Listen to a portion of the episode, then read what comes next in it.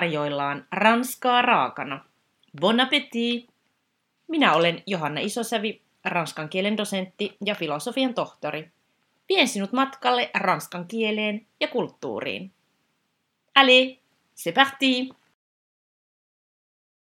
Tässä jaksossa vieraanani on Etelä-Ranskassa asuva kirjailija Milja Kaunisto, joka on kirjoittanut muistelmansa nimellä Hajanainen epätäydellinen elämäni. Kirja ilmestyi tänä syksynä Gummeruksen kustantamana.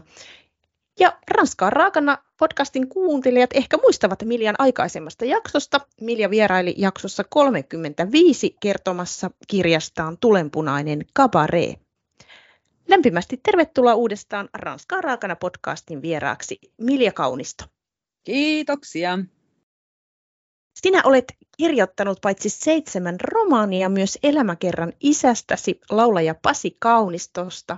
Täytyy nyt ihan ensin kysyä, että miten kiinnostuit elämäkertojen kirjoittamisesta romaanien jälkeen, että miksi juuri nyt oli oikea aika niille? No mun täytyy kyllä sanoa, että toi isäni biografia oli kyllä pyörinyt mulla, mulla päässä jo useita vuosia. Mä olin miettinyt sitä ja oltiin puhuttu myös Kustaneen kanssa niin kuin alustavasti, että tämä mm. kiinnostaa, mutta sitten kun kävi niin, että niin kuin tässä Hajanainen uudessa kirjassa puhutaan, niin mä sairastuin vakavasti masennukseen ja uupumukseen, niin en voinut kuvitellakaan A, olemani tekemättä töitä. Sehän on niinku täysin mahdotonta jotenkin tällaiselle tyypille kuin minä. Ja toisekseen en sit voinut kyllä kuvitellakaan tarttuvan johonkin suureen historialliseen aiheeseen. Mm. Se oli sitten vähän tuntu sellaiset, että mä ajattelin, että nyt mun, mun isänihän mä tunnen, että hän, mähän voin tarttua tähän. No, sitten myöhemmin kyllä kävi ilmi, että siinä on omat vaikeutensa, se ei ole millään tavalla mikään helppo juttu, tuommoinen isänsä, mm. isänsä biografian kirjoittaminen missään tapauksessa, että, että tavallaan hyvä, etten tiennyt etukäteen, kuinka paljon työtä siinä on. Mutta tämä oli se syy, ja sitten loppupeleissä, koska mulla oli tämä masennus päällä, ja sehän on semmoista niin kuin egotrippailua siinä vaiheessa, että, että on niin kuin oman itsen tutkiskelu, kun haluaa tietää, miksi musta tuntuu tältä, niin siinä herää näitä isoja kysymyksiä, että miksi mä olen tällainen? Minkä mm. takia mun perheeni on tällainen? Ää, miksi musta tuntuu tältä? Mistä nämä tunteet ylipäänsäkin tulee? Niin sehän siis biografian kirjoittaminen, sehän on niin kuin nimenomaan se, se tapa, millä näitä asioita kirjoitetaan auki. Ja koska mun isäni elämäkerta, sit, siitä, tuli, siitä tuli hyvä ja siitä tuli mm. rehellinen, niin isä sanoi, että voi kun hyvältä tuntuu, kun tämä kaikki nyt on sanottu. Kaikki Aivan. ne asiat, mitä hän on pelännyt vuosikausia sanoi, mm. niin sanottu, että, että kun se, hän tiesi, miltä musta silloin tuntuu, niin sanoi, että voi kultani, että kirjoita, kirjoita tämä ulos. Kirjoita, Aivan. miltä susta tuntuu myöskin, että sä tulet huomaan, kuinka hyvä olo siitä tulee, kun kaikki on sanottu. Ja nimenomaan rehellisesti, raakana, niin kuin tänäänkin olemme täällä hyvin, hyvin raakana, niin tota, siitä se tuli se sitten se niin kuin päätös. Eli kaksi elämäkertaa tavallaan isäni ja sitten mun muistelmat, tietysti muistelmahan on aina niin kuin vain kulma elämään. Mutta tota, ne, ne tuli tavallaan, niin kuin, ne, ne voi lukea oikeastaan myöskin parina. Vau, hieno, hieno syntytarina. Nyt on pakko kysyä tähän, että, että tuliko parempi olo, kun sait kirjoitettua oman elämäsi Aivan auki. järkyttävän hyvä. Joo, jo ehdottomasti. Että tässä vastattiin niihin kysymyksiin, että miksi musta tuntuu täältä. Nyt mä tiedän. Aivan. No tästä päästäänkin muistelmasi nimeen, joka on hajanainen. Niin mitä se tarkoittaa? No siis kuka tahansa, joka on koskaan sairastunut masennuksen edes lievään tai uupumukseen, mm. niin varmaan tietää, miltä tuntuu, kun psyyke niin kuin hajoaa. Että ei enää saa kiinni niistä palasista. Ja, ja se semmoinen kauhu, mikä tulee siitä, että voi kauheasti, että onko mä tulossa niin kuin hulluksi. Ja siihen on muuten lohduttava vastaus, että yleensä jos ihminen kysyy itseltä, että onko mä nyt tulossa mm. hulluksi, ja vastaus on kyllä ei, koska hulluksi tulevat ihmiset ei tiedä tulemansa hulluiksi. Et se on jo niin kuin tämmöinen lohduttava, mutta kuitenkin niin, kun se psyyke hajoaa, niin hajanainen oli siitä niin kuin tämmöinen totta kai erittäin hyvä johdannan ja vielä kaikkein, koska mä satun olemaan nainen, aika mm-hmm. oleva nainen. Ja mikä oli minusta mieletöntä, on tuon kirjan grafiikka kummeruksella on tehty niin, että se on mm, kehystetty se hajanainen sana sillä tavalla, että siinä lukeekin siinä sisällä, että ajan aine. Mm-hmm. Eli ihan mahtava niin kuin muistelman myöskin se, että kuinka sen, sen mistä aineesta se ai, äh, mistä, ai, tota noin, niin, siis, niin, mistä aineesta se aika koostuu, mikä on siis mistä meidän elämä koostuu, niin se oli mun hienosti löydetty graafikolta myös. Toimi sitten ihan hyvin tämä nimikin. Kyllä, kyllä. Tosi, tosi hieno on, on kansi. Jos käydään vähän läpi sinun elämää, niin se on ollut aika vauhdikasta. Olet elänyt elämääsi useammassa maassa. Ranska tuntui sinusta kodilta jo pienenä, kun vanhemmillasi oli siellä kakkosasunto, niin millaisia ovat ensimmäiset muistosi Ranskasta? Mä olin siis 13, kun me ajettiin ensimmäistä kertaa tämän Le Macheron-nimisen talon portista sisään. Ja tiedät kyllä, minkälaista kun esi murkkuna tai mm. murkkuikäisenä puberteetin pauloissa siinä, niin kaikki tuntuu niin vahvalta. Mm. Pelkästään ne tuoksutkin siinä vanhassa talossa, se oli siis 200 vuotta vanha talo silloin, nykyään jo melkein, no nyt ihan 300, mutta vallankumouksen aikana siis rakennettu. Että joo, joo.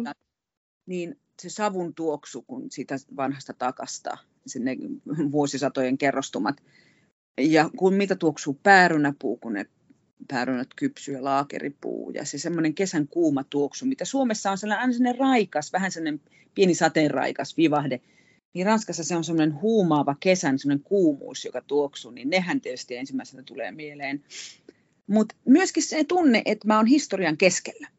Et mm. Mulla on vanha talo ympärilläni, jossa on tapahtunut, siinä oltiin pellolla taisteltu ö, vallankumouksen, Ranskan vallankumouksen taisteluita, eli meillä oli ö, siis tota, no, ampuma-aukot Aivan. on tuota, seinissä.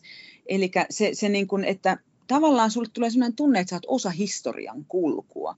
Niin se oli ihan uusi, uusi juttu mulle. Se tuntui jotenkin ihan huivaamalta. Se vanha talo ja sen tarina tuntui niin kuin vähän siellä olisi henget kuiskailu ja totta kai niin kuin siitä tämmöinen teinikäisen mieli oikein tarttuu kunnolla mm. meininkiin. Ja sitten tietysti mulla on tullut lähiaikoina nyt mieleen ne kommellukset, mitä siellä sitten tapahtui, koska eihän mun vanhempani mitään ranskaa puhu, eikä me todellakaan mitään ranskaa puhuttu. se oli ollut mun vanhemmille heräteostos. Niin kun lähdettiin ekan kerran vaikka jonkun kauppaan, niin koska oltiin lomalla, niin sinne mentiin siis vasta joskus puolen päivän aikana, nehän oli kiinni.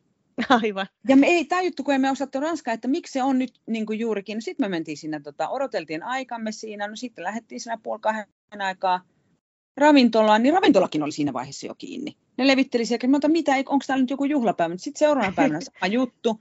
Ei tajuttu niitä aikatauluja. Ja sitten kun vihdoin päästiin ravintolaan, niin siellähän tulee, niin kuin ei siellä ole mitään, niin kuin, siis siellä tulee se työläismeny. Että ei ole mitään ravintolan listaa, mistä sä valitset, vaan siellä niin kuin maaseudulla oli työläismeny. Mm. Ja siellä esimerkiksi tulee, kun on juustolautanen, niin se on semmoisia kilonpalasia juustoa tulee siihen. ja, ja litran pullo viiniä, joka täytetään se, sitä mukaan, kun sä juot. Niin mun vanhempani, että eikö tämä viini lopu juomalla? ja pitääkö nämä juustot syödä oikeasti kaikki? Et mieti, kun siinä on kilon pallo Rockfortia edessä, niin kyllä vähän naama nyki, että ei, miten me voidaan tämä syödä kaikki. Tämmöisiä muistoja. Aivan, aivan ihania, ihania muistoja kyllä. Ja sinähän teit aivan rohkean tempun, kun siirryt käymään lukiota Ranskassa, vaikka vanhempasi olivat palanneet Suomeen, niin mistä tuo rohkeus oikein kumpusi ja miten koulunkäynti Ranskassa järjestyi?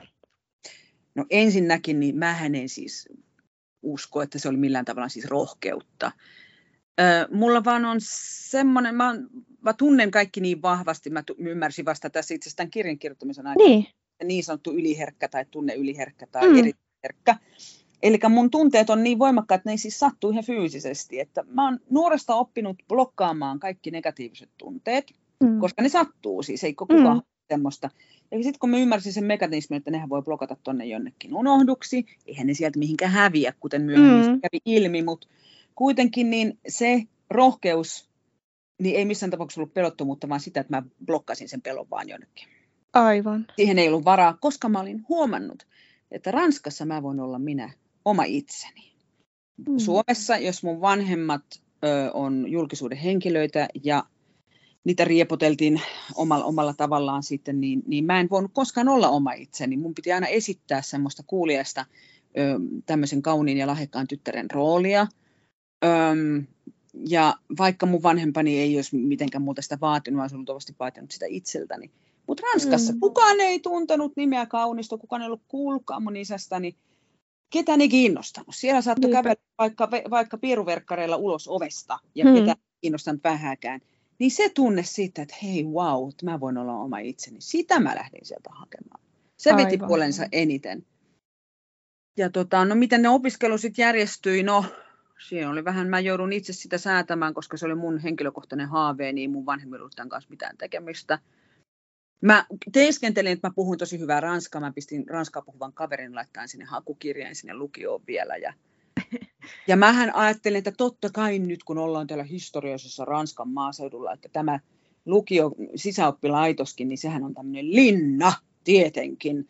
Että Niin, No tietysti vähintään kato tornissa sitten siellä. kyllä. No eihän se nyt ei olisi ollut voinut olla kauempana. Totuudessa se oli semmoinen tämmöinen, mitä mä siihen kirjoitin tähän kirjankin, että brutalistisen koulukunnan tämmöinen parakki, että 2000 oppilasta semmoisessa harmaassa rakennuksessa, niin ne oli vähän pieni pettymys sitten, kun mä sinne pääsin. Enkä mä ymmärtänyt mitään. Mä en puhunut oikeastikaan ranskaa. Joo. ensimmäiset kolme kuukautta meni vaan siihen, kun ihmiset sönkötti mulle, että ah, tu parles pas français, tu parles pas français. Ja mä en ymmärtänyt edes, mitä ne sanoi. Mun piti katsoa sanakirjasta. Ja sitten Aivan. mä kysyin, että kysy multa, että niin kuin, eikö sä puhu ranskaa. ja tota, oli sinne kolme kuukautta meni, oli pakko puhua. Loppupeleissä oli vaan pakko oppia Mm. niin kuin, kautta. Ja sitten kolmen kuukauden päästä mä kyllä puhuin. Aika Että- loistavaa. Sen verran siinä meni sit sitä aikaa, kun on pakko ja kun on nuori ihminen tietysti. niin- Kyllä. Sopeutuu. Joo. No ehkä, ehkä sitten blokkasit sitä pelkoa myöhemminkin, kun mietitään, että avioiduit nuorena vanhemman amerikkalaisen miehen kanssa, mistä ajasta kerrot ö, kirjassasi, kun avioliitto ei osoittautunutkaan unelmien liitosta ja liitoksia täytyy, täytyy sanoa, että tuntui kyllä hyvin pahalta lukea tästä, niin miten selvisit tuosta vaikeasta ajasta ja jos ajattelet kokemusta näin jälkeenpäin, niin opitko siitä jotakin? No joo, tässä ollaan taas kerran siinä, että ei kyseessä ollut missään tapauksessa rohkeus, vaan siis se, että mulla on vaan niin semmoinen erittäin hyvä kyky torjua kaikki pelot. Mm. Ja tota, nehän menee semmoiseen roskapönttöön, joka sitten vuotaa yli äyräyttäensä jossain vaiheessa, mutta tässä Joo. vielä nuori, niin ei ollut vielä vuotanut yli äyräyttäensä, niin sinne pystyi blokkaamaan vaikka mitä. Niin tässä oli kysymys siitä, että mä olin vähän pakon sanelevana, tartun ensimmäiseen tilaisuuteen lähteä Suomesta. Mm. Vanhempani oli juuri käynyt läpi erittäin inhottavasti mediatisoinut konkurssin, siis Mm. lama Suomessa, missä puolet Joo. Suomesta melkein kärsi sen konkurssin häpeän ja suomalainen nimenomaan häpeää sitä. Se Mm. on inhottava taakka, se häpeä. Ja nyt kun myöhemmin, on, nythän tästä on ruvettu puhumaan, siis lama-ajan lapset kertoo siitä inhottavasta häpeästä, kuinka se säilyy koko lopun elämän. Joo. Nythän siitä vasta puhutaan. Silloin ei puhuttu, silloin hävettiin.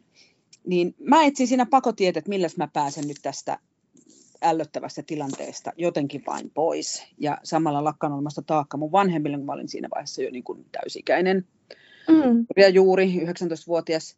Niin sitten kun tällainen ihan mahtava minun suuresti rakastunut vanhempi, mua 21 vuotta vanhempi mies tulee ja niin hurmaantuneena, niin Mm. ai ai, mähän olin sitä mieltä, että tässähän on nyt sitten tämä. Tässähän mä nyt ratka, ratsastan auringonlaskuun tämmöisen kaupoin kanssa nyt sitten. Ja tuntui jotenkin hirveän hyvältä ide, idealta, Niin. vaikka mä melkein tuntenut koko, koko miestä. Mutta siihen oli tavallaan, mä tartuin siihen, koska oli pakko, että ne tunteet oli niin, ne sattui niin paljon, että Mm. mä tein mitä tahansa lähteekseni siitä, siitä tilanteesta. Aivan. Eikä siihen aikaan oikein kyselty, että miltä susta nyt tuntuu, että siellä vaan niin kuin niin. Mutta siis kysymyksessä oli loppupeleissä uskoisin se, että mä niin kuin halusin pystyttää mahdollisimman komean kulissin, jonka Mm. mm. takia mä voisin olla sit piilossa. Ja kulissahan oli kyllä komea, ehdottomasti, niin kuin sanotaanko materiaaliselta puolelta, mutta tota, se to, totuus oli toinen. Mun eksäni osoittautui sairaaloisen mustasukkaiseksi ja mähän Mm. olin tavallaan niin kuin vankina omassa Mm. kotonani sen ajan, kun mä siellä Amerikassa olin. Siitä sitten voi lukea lisää tuosta kirjasta, se on sen verran inhottava, inhottava aikakausi. Joo. Mutta tota, joo, se, mitä mä nyt sit siitä opin, Ja voiko niin ajatella? Voiko, voiko tuollaisesta tosi vaikeasta tilanteesta jotenkin oppia jotain? Tai... kyllä jokaisesta tilanteesta jotain oppii. Mä luultavasti opin blokkaamaan niitä negatiivisia tunteita, tunteita entistä paremmin. Niin. Selkeän ei oikein koskettanut yhtään mikään, mikään ei tuntunut enää miltään, koska niitä pelkoja niin, niin paljon siinä vaiheessa. Mutta tavallaan ehkä se, että mä opin niin olemaan, musta tuli oman itseni pelastava ritari. Mä tavallaan mm. pelastaudun siitä tilanteesta semmoisen kekseliäisyyden selviytymiskyvyn avulla. Ja tota, onneksi, onneksi, onneksi näin kävi.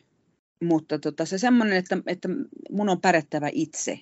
Ja mm. siis siinähän on, sehän on niin hyvä eetos, mutta sitten ei myöskään. Että varmaan kaikki meidän isovanhemmat, kaikkien mun ikäisten suomalaisten isovanhemmat tolkuttaa sitä eetosta, että kuinka on yksin pärjättävä itse ja kaikki on itse tehtävä, että kehenkään ei voi luottaa oikein. No se mulle tuli niin kuin selväksi niin siinä Amerikan aikana.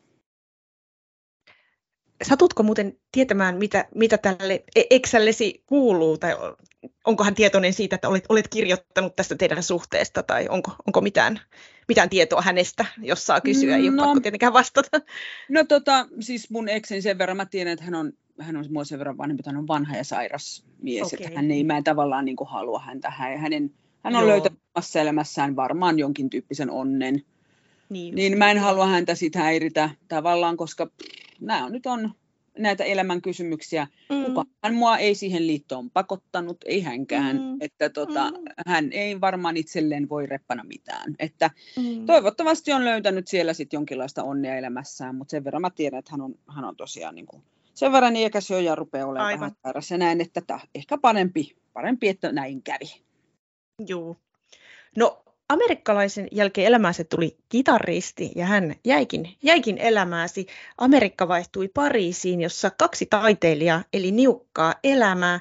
Millaisena aikana muistat Pariisin? No Pariisihan oli ja on edelleen niin kuin eurooppalaisten muusikoiden mekka. On Lontoo popmusiikissa, Berliinissä on, on paljonkin jatsia ja, ja, ja tota, myös pop-rock-musiikkia. Pariisissa on niin jats- ja maailmanmusiikin. Mm. Katso varmaan myös klassisen musiikin. Sellainen mekka, että niin kuin muusikoita tulee ympäri maailmaa ö, kokeilemaan, mittelemään taitojaan, kokeilemaan siipiään. Ja, ja mulle ja mun muusikkomiehillä, niin tietysti tämä oli, niin kuin, siinähän aikaan mä olin vielä ammattimuusikko, niin, niin tota, oli, oli aivan käsittämätöntä, että me voidaan asua täällä. Ja mm. wow, että tämähän, tässähän ei ole negatiivisia puolia siis ollenkaan tietenkään. että, että, tota, että tämähän on tämmöinen ihan unelmien tilanne, että vitsi kun katusoittaminen ja sellainen ullakkokoppi-asunto, sekin tuntui nyt vaan niin romanttiselta, että eihän tässä ole mitään huonoa ollenkaan, että tosi hienoa. No olihan se tietysti hienoa ensimmäiset kuukaudet. Mm. Mutta sitten jossain vaiheessa, kun se tavallaan tulee se to- todellisuus sit siinä kuitenkin, Pariisin arkirealismi, josta kuka tahansa, mm. joka Pariisissa on edeskään lomalla, niin näkee, mikä, mitä se yeah. on. Että niin kuin katusoiton huono puoli on se, että no a, ei siinä paljon tienaakaan, joutuu huutaan äänensä käheksi ja toisekseen huumeiden käyttäjät ja väkivaltaiset tyypit äm, ovat siellä kanta, kanta-asiakkaita. Mm. Ja poliisit vahtii sen takia myöskin käytävillä ja sitten sit ro, romahtaakin, rojahtaa aika mojova sakko, kun siellä soittaa siellä, siellä tunnelissa. Niin tota, meille tuli tämmöinen herätys katusoiton romanttisuudesta ja sitten se ullakkokoppi Montmartrella tietysti kun ajattelin, että Amelie Poulain elokuva, niin sehän tuntui jotenkin semmoiselta, että täällähän nyt täytyy asua. Niin. Ensinnäkin Montmartrella on kallista. Siellä mm. niin kahdeksan, kahdeksan neljön kopista sai maksaa melkein 600 euroa vuokraa. Ja, ja toisekseen siellä on hiiriä. Ja siellä kuuluu naapurit, siellä on kylmä. Ja, tota, ja sitten myöskin se kaupungin se, että sä et saa apua keneltäkään. Siellä mm. myöskin on tässä, että sun on pärjättävä yksin ja sun on tultava kovaksi. Kovetettava itsesi vielä entisestäänkin, että sä pärjäät semmoisessa tilanteessa, jossa niitä, niitä, niitä huonoja ihmiskohtaloita, surkeita ihmiskohtaloita, niitä on niin paljon. Parisilaiset on kyllästyneet niihin. Ne, ne, ne on niin kuin, niillä on semmoinen kyllästetty kova kuori päälle, että ei enää niin kuin näe sitä hätää kärsimystä ympärillään. Niin sitten tämmöinen joku, joku suomalainen soittajaretku siellä, niin se on näkymätön. Mm, ja sitä on niin kuin pärjättävä siinä vaiheessa. Mm. Että se Pariisin ihana romantismi, tämmöinen Amelie Poulain romantismi, hyvin sitten kuuden vuoden aikana sitten siinä kyllä muuttui semmoiseksi, että se, se Pariisi muuttui niin väsyttäväksi, että oli pakko sitten tehdä ratkaisu ja lähteä sieltä pois. Ja niin te lähditte. Suurkaupunki vaihtui pikkukylään, eteläranskalaiseen pikkukylään, jonne kitaristin kanssa muutitte, perustitte perheen, niin millainen elämänmuutos se oli? Siis parasta, mitä mulle on tapahtunut. Hmm. Tämä, että siis sen sijaan, kun ajatellaan, että me oltiin tultu Pariisista, hmm. suurkaupungin hälinästä ja stressistä, niin mun tyyppiselle ihmiselle, joka tarvitsee rauhaa enemmän kuin mitään muuta, niin täällä sitä rauhaa on. Hmm. Pikkukylä, täällä on kaikki kuitenkin palvelut, ettei tarvitse lähteä täältä yhtään mihinkään, jos ei halua. Ja sitten se niin kuin tällainen ihmisten huolenpito, että toisten perään niin kuin katsotaan sillä. Toki ihmiset on uteliaita, ei, ei sinä mitään, mutta se on myöskin sitä sellaista, että tarvitset apua. Parisissa, kun joku kysyy sinulta, että tarvitsetko apua, niin sitten tekee mieli lähteä karkuun, kun näette, että toi nyt hyväksikäyttää mua jollain tavalla. Mm. Vaan on niin kuin aitoa se ihmisten huolehtivaisuus. Toki sehän alkoi sillä semmoisen uteliaisuudella, että meillekin tuli koputtaa mm. eräänä päivänä sellainen vanhempi rouva ja tota, kyseli sitten kaikki, ja lopulta kyseli, että niin, että maksatteko te veroja? Ja tota, mehän, mehän oli siinä vähän, vähän monttua auki, että mitä? että oikeasti multa tuota. Ja tota, ei joo, että, että semmoinen niin ihan valtava uteliaisuus. Kaikki tietää kaikki toistensa asiat koko ajan. Aivan. Että semmoinen elämänmuutos sinänsä, että, että siihen täytyy varautua tuon mm, suurkaupungin tämmöisen kylmyyden jälkeen, että se on sen mm. valtavan lämmön tulvaan, mitä on se toisesta välittäminen. Mutta samanaikaisesti täytyy hyväksyä se, että täällä kylässä kaikki tietää kaikkien, kaikkien asiat. Mikä että, on? Niin. No, mutta niin kuin siis ajatellaan, että jos, jos on niin kuin laps, lapsaikaa, että lapsi huutaa yöllä mm. tällainen, niin naapurin mummu tulee aamulla, että niin, siellä ei nukuttu sitten. mutta sitten että samanaikaisesti lapsillehän tämä on valtavan turvallinen ympäristö. Täällä on metsiä ja jokia ja, ja paljon lapsia, jotka leikkii yhdessä. Aina on jollain aikuisella ikkuna auki, aina jokainen, joku valvoo, että mitäs, mitäs niillä lapsille kuuluu. Että sehän on ihan mm. ideaali.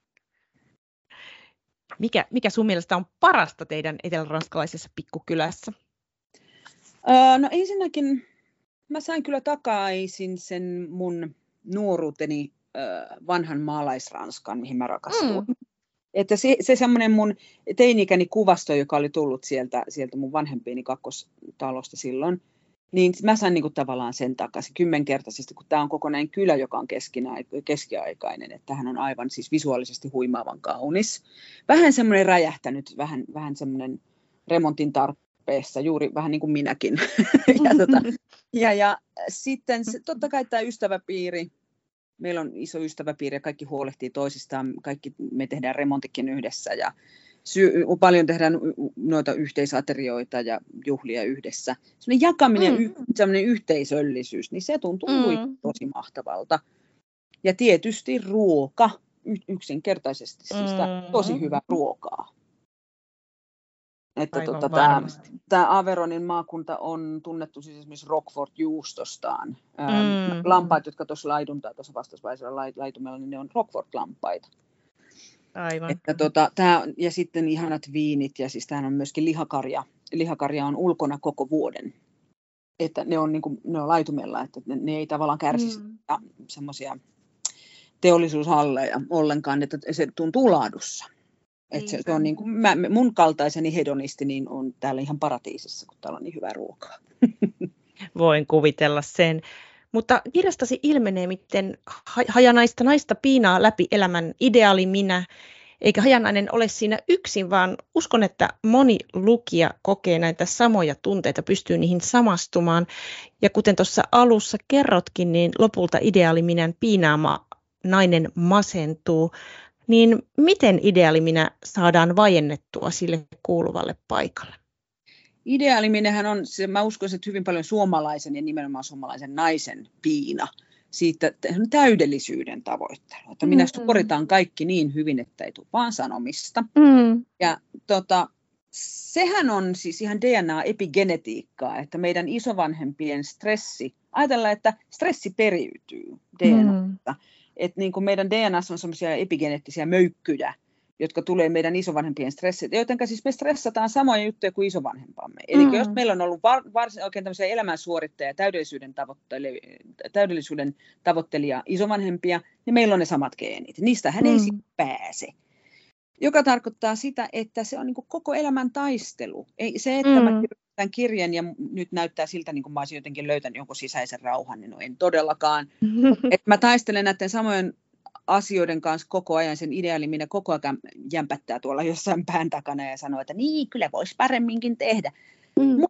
se aha-elämys, minkä mä sain tämän kirjankirjoituksen kautta, oli se, että koska mä tiedän, miksi näin on, minkä takia mulla siellä jämpättää se joku ihmeen mummun ääni siellä takaraivossa, niin mä tiedän ja mä alan hyväksyn sen, että sille asialle ei voi tehdä mitään. Se tulee luultavasti olen siellä mun kuolemaani saakka. Ja mun täytyy vaan niin kuin hyväksyä, niin kuin, no mikä se oli Paul, siis, tota, Simon Garfunkel, se, se, se biisi, se Hello Darkness, my old friend, niin tämä meininki, että, että silloin kun sieltä tulee se, se pimeys ja se, se inhottava nämä, nämä, nämä surut ja nämä tämmöiset täydellisyyden tavoittelut ja vaatimukset, sisäiset vaatimukset, niin sille voi sanoa, että hello darkness, että ai sä mm. taas käymään, että ai, että nyt tuntuu tältä, no terveisiä vaan mummoille sinne taivaaseen, että, että jo kyllä täällä tunnetaan teidän tuskia edelleenkin. Mm, että sellainen mm. niin hyväksyvä asenne sillä, että no, että okei, että nyt, nyt on taas tämmöinen meininki, että no ehkä huomenna sitä voi olla vähän armollisempi sitten taas ja vaikka syödä suklaakakkua tai jotain, niin, niin se, se, se on koko elämän, koko elämän duuni. Ihan varmasti. Pelottiko Milja kirjoittaa näin avoimesti omasta elämästä, myös niistä kipeistä asioista? Joo, ehdottomasti. ehdottomasti. Mä, mä, mä en os, itse asiassa, kun mä rupesin tätä kirjoittaa päiväkirjan muodossa ensin, niin mä jotenkin ajattelin, että eihän tätä voi koskaan. Koskaan. Mm. Että tämä on niin, tämä on niin kipeätä, kun itselleen piti myöntää sellaisia juttuja, että niin ne tuntuu ihan kamalalta. Mm. Mutta tosiaan mun isäni siinä tosiaan rohkein sanoa, että, että se tuntuu tosi hyvältä, kun ne on sanottu. Mm. Tai siitä, siitä rohkeutta. Ja olihan mulla alussa sellainen tunne, että mä oon niin aivan täysin alasti, että, että nyt ei mm. ole minkäänlaista siveyden häpyverhoakaan tässä edessä, että kaikki näkee, kaikki näkee sen kivun, mutta sitten tuli se semmoinen fiilis, kun mä oon ruvennut saamaan palautetta tästä kirjasta, kuinka ihmiset on sanonut, että, että mä en ymmärrä, miksi on mennyt näin pitkään, että mä oon itse ajatellut näitä asioita. Miksi ne sattuu mm. paljon? Minkä takia tämä on niin tuskallista myöntää? Mikä tässä hävettää? Niin. Niin mä oon että, että, että herranen aika, meillä on kaikilla, no ainakin meidän ikäisillä ihmisillä on se semmoinen sama kasvatus, tämä tällainen mm.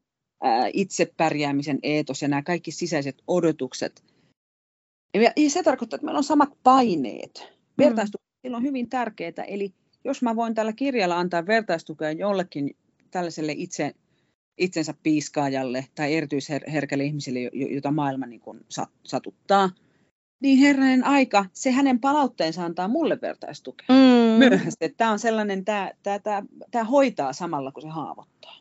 Aivan. Hienosti kyllä sanottu, hoitaa samalla kuin haavoittaa. Mutta nyt täytyy kuulla ehdottomasti Ote. lukisitko Ranskaa raakana podcastin kuuntelijoille pätkän tästä kirjasta ja kerro meille, miksi juuri kyseinen kohta? No mä ajattelin, että mä luen tämän kohdan, kun mä olin juuri kävellyt lääkärille. Öö, ja, ja lääkäri tässä on juuri kysynyt, että, että tota noin niin, öö, kun mä sanon, että en mä ole masentunut, kun hän siis selvästi lääkäri näkee, kun mä itken koko ajan ja mä pyydän apua, lääkäri on juuri sanonut, että, että, että sä itse asiassa olet masentunut, että, että niin kuin se, vaikka sä et sitä usko, niin että tämä on, tämä on tämä diagnoosi. Niin äh, mä, mä luen siitä eteenpäin, kun mä oon juuri kuullut tämän lääkärin diagnoosin, niin miltä musta tuntuu tämä diagnoosi. Ja se on siis suhteellisen, suhteellisen karmea ja samanaikaisesti suhteellisen hassua, miten ihmiseltä voi tuntua tältä. Eli tästä Noniin. lähtee sivu 23. Okei. Okay. Oli vaikea kuvitella mitään naurettavampaa. En minä ollut sairas. Olin masentuneen irvikuva. Irvikuva minä. Paskin mahdollinen versio itsestäni. Riman alittaja minä. Enkö suoritunut kunnialle edes tästä? Ja mikä helvetin perfektionisti minusta oli muka tullut? Minusta suurpiirteisestä mukavasta ihmisestä. Lääkäri käänsi katseensa tietokoneen ruutuun. Hän naputteli jotain hetken ja veti sitten tulostumista paperin. En ole psykologi, hän sanoi. Yleensä kaltaisessanne tilassa lääkityksen lisäksi aloitetaan terapia. Olen kuitenkin, kuitenkin ollut lääkärinne jo vuosikymmenen ajan. Olen nähnyt, millaisen paineen ala olette. Siksi uskallan määrätä teille masennuslääkityksen. Paroksetiini. Ilmeni oli varmasti heijastus sisäisestä uupunaisuudestani ja onneksi lääkäri tiesi kysymykseni ennen kuin minun piti muotoilla se sanoiksi. SSRI-lääkkeet, hän sanoi, niin, niissä on molekyyli, joka blokkaa liian serotoniinin takaisinoton aivoissa. Serotoniinia, siis onnellisuuden tunnetta tuottavaa hormonia, saattaa joskus olla aivoissa liikaa. Mutta miksen voi saada sellaista lääkettä, joka pitää nimenomaan huolta siitä, että sitä on liikaa, olin huudahtaa. Sehän olisi unelmatilanne. Jatkuva, maailman syleilevä euforia. Huokaisin ja purin kieltäni, kun muistin tietäväni vastauksen jo etukäteen. Kauan sitten olin nimittäin eräällä riehakkaalla lomalla kokeillut päihdettä, joka oli suunnut aivoilleni juuri sellaisen tilan. Hykerryttävän taivaallisen onnen tunteen. Aivoni olivat rekisteröineet myös sen, mitä oli tapahtunut kolmen seuraavana päivänä, päivän aikana päihteen hälvettyä. Paranoiaa, pelkotiloja, hallusinaatioita, vapinaa ja helvetinmoista kärttyisyyttä. Kun olisi ollut jumissa Hieronymus Bossin maalauksen sisällä suppilupaisten korppilahnoinen ja omia sisälmyksien syövien, saatanallisen epävireisesti olevien takapuolten jahtaamana. Lääkärin ei tarvinnut kertoa minulle sen, minkä jo tiesin, että ihmiskunta oli jo kokeillut ratkaista masennusta, uupumusta ja ahdistusta erilaisilla rauhaa ja onnea kemiallisesti tuottavilla lääkkeillä. Barbituriaatit, opioidit ja benzo, benzodiazepiinit tulivat ensimmäisenä mieleen ja Marilyn Monroon kuolema ja jokin inho, inhottavan niljakkaalta kalskahtava sana, jota en saanut mitenkään mieleeni. Niin, ja tämä lääke blokkaa systeemin, joka poistaa sen ylimääräisen serotoniinin aivoista, jatkoi lääkäri. Sillä tavalla aivoillani on korkeammat serotoniinitasot, eikä tarvitse miettiä mahdollista riippuvuutta. Ah, riippuvuus. Se se sana oli. Raitissunenkin alkoholistin lapsi tietää hyvin, mitä se merkitsee. Ähm, onko minun äh, pakko ottaa noita? Ei, lääkäri vastasi. Ei ole, mutta nopeutatte parantumistanne, jos osat, otatte. Masennus on sairaus, Madame Kaunisto, vakava sairaus. Jotkut sairaudet menevät kyllä pois ihan itsestään. Masennus on sen sijaan hankalampi tapaus. Lähdin lampsimaan kohti kotia lääkemääräys taskussani. Askel, askel, askel. Kävelin hitaammin ja hitaammin. Oli vaikea hengittää, kun mieli samaan aikaan koitti kääriä itsensä kumman ajatuksen ympärille. Ehkä minä olinkin masentunut. Ehkä lääkäri oli oikeassa. Mutta miten se saattoi olla mahdollista? Minähän hymyilin ja sanoin päivää vastaan tuleville. Olin positiivinen ja aktiivinen ihminen, ryhtyvä ja iloinen ja reipas ja suurpiirteinen. He eivät sellaiset masennu. Sitä paitsi masentuneet olivat luusereita. Ideaali minä kuiskasin niin ääneti kuin mahdollista. Masentuneet luovuttivat. Masentuneet myösivät, etteivät jaksa. Mikä häpeä. Parempi kuin olisi vaikka kuollut yrittäessään kuin luovuttaa isomummo ei olisi luovuttanut, mummoni eivät olleet luovuttaneet, äitini ei luovuttanut ja heillä sentään oli jotain valittamisen aihetta. Et sinä mikään masentunut ole, ideaali minä tuhahti. Sinulla on ollut vain parit vähän tavallista raskaampaa kuukautta takana. Mitä sinä sitä paitsi tiedät raskaista ajoista, pullamössönainen? Sinun sukusi naiset eivät ole luovuttaneet, ja sinä olet luonnollinen osa tuota vahvojen naisten jatkumoa. Sinulla on kuule voimaa paljon enemmän kuin uskotkaan purra hammasta ja hoitaa hommat loppuun. Olet vain unohtanut sen. Sinulla on asiat paljon helpommin kuin esiäidelläsi. Kärsi, kärsi, kärsi, kirkkaimman kruunun saat. Nuo naiset kärsivät mukisematta, eivät koskaan ole taakkana kenellekään, eivätkä he valittaneet. Jos sinä nyt luovutat, sinusta tulee taakka. Ai sinä haluat olla taakka. Saat unohtaa omien lastesi haluja kunnioituksen. Yritä nyt luuseri edes joskus. Noin. Kiitos Milja. Uhuh, aika. ei, ei, ollut, ei ollut helppoa varmasti tuossa tilanteessa. Mutta... Ei, kar, karmea tilanne. Ja sitten mikä oli kaikista karmeinta, että tuossa tuli vielä, kaikista pahin ajatus, mikä tuli tuosta, oli se, että toivottavasti kukaan ei saa tietää. Aivan. Mm, että tästä, tältä pohjalta on, niin kuin oli hyvä lähteä kohtaamaan elämä. Aivan, mutta aika pitkälle olet päässyt, kun miettii siinä. Nyt olet kertomassa tästä ja olet kirjoittanut siitä, niin tosi pitkälle olet päässyt eteenpäin. Kenelle Joo. haluaisit suositella näitä muistelmiasi?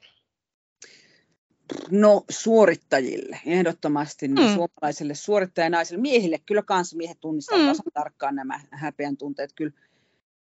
Ne on sellaisia tyyppejä, jotka ei anna itselleen väsymystä anteeksi. Ja mm. se johtaa siis uupumukseen aivan varmasti. Että jo siinä vaiheessa, jos tunnistaa itsessään sen, että jotenkin hävettää, että kun niin kuin tämäkin nyt muka näin paljon väsyttää, niin siinä kannattaa tarttua tuohon kirjaan. Ja myöskin herkille, yliherkille ja erityisherkille ihmisille, jo, joille tunteet on niin voimakkaat, että, että tuntuu, että ne sattuu. Mm. Se, siihen on nyt kiinnitetty huomioon, että se on tämmöinen neuropsykologinen ominaisuus. Sille ei mm-hmm. siis voi.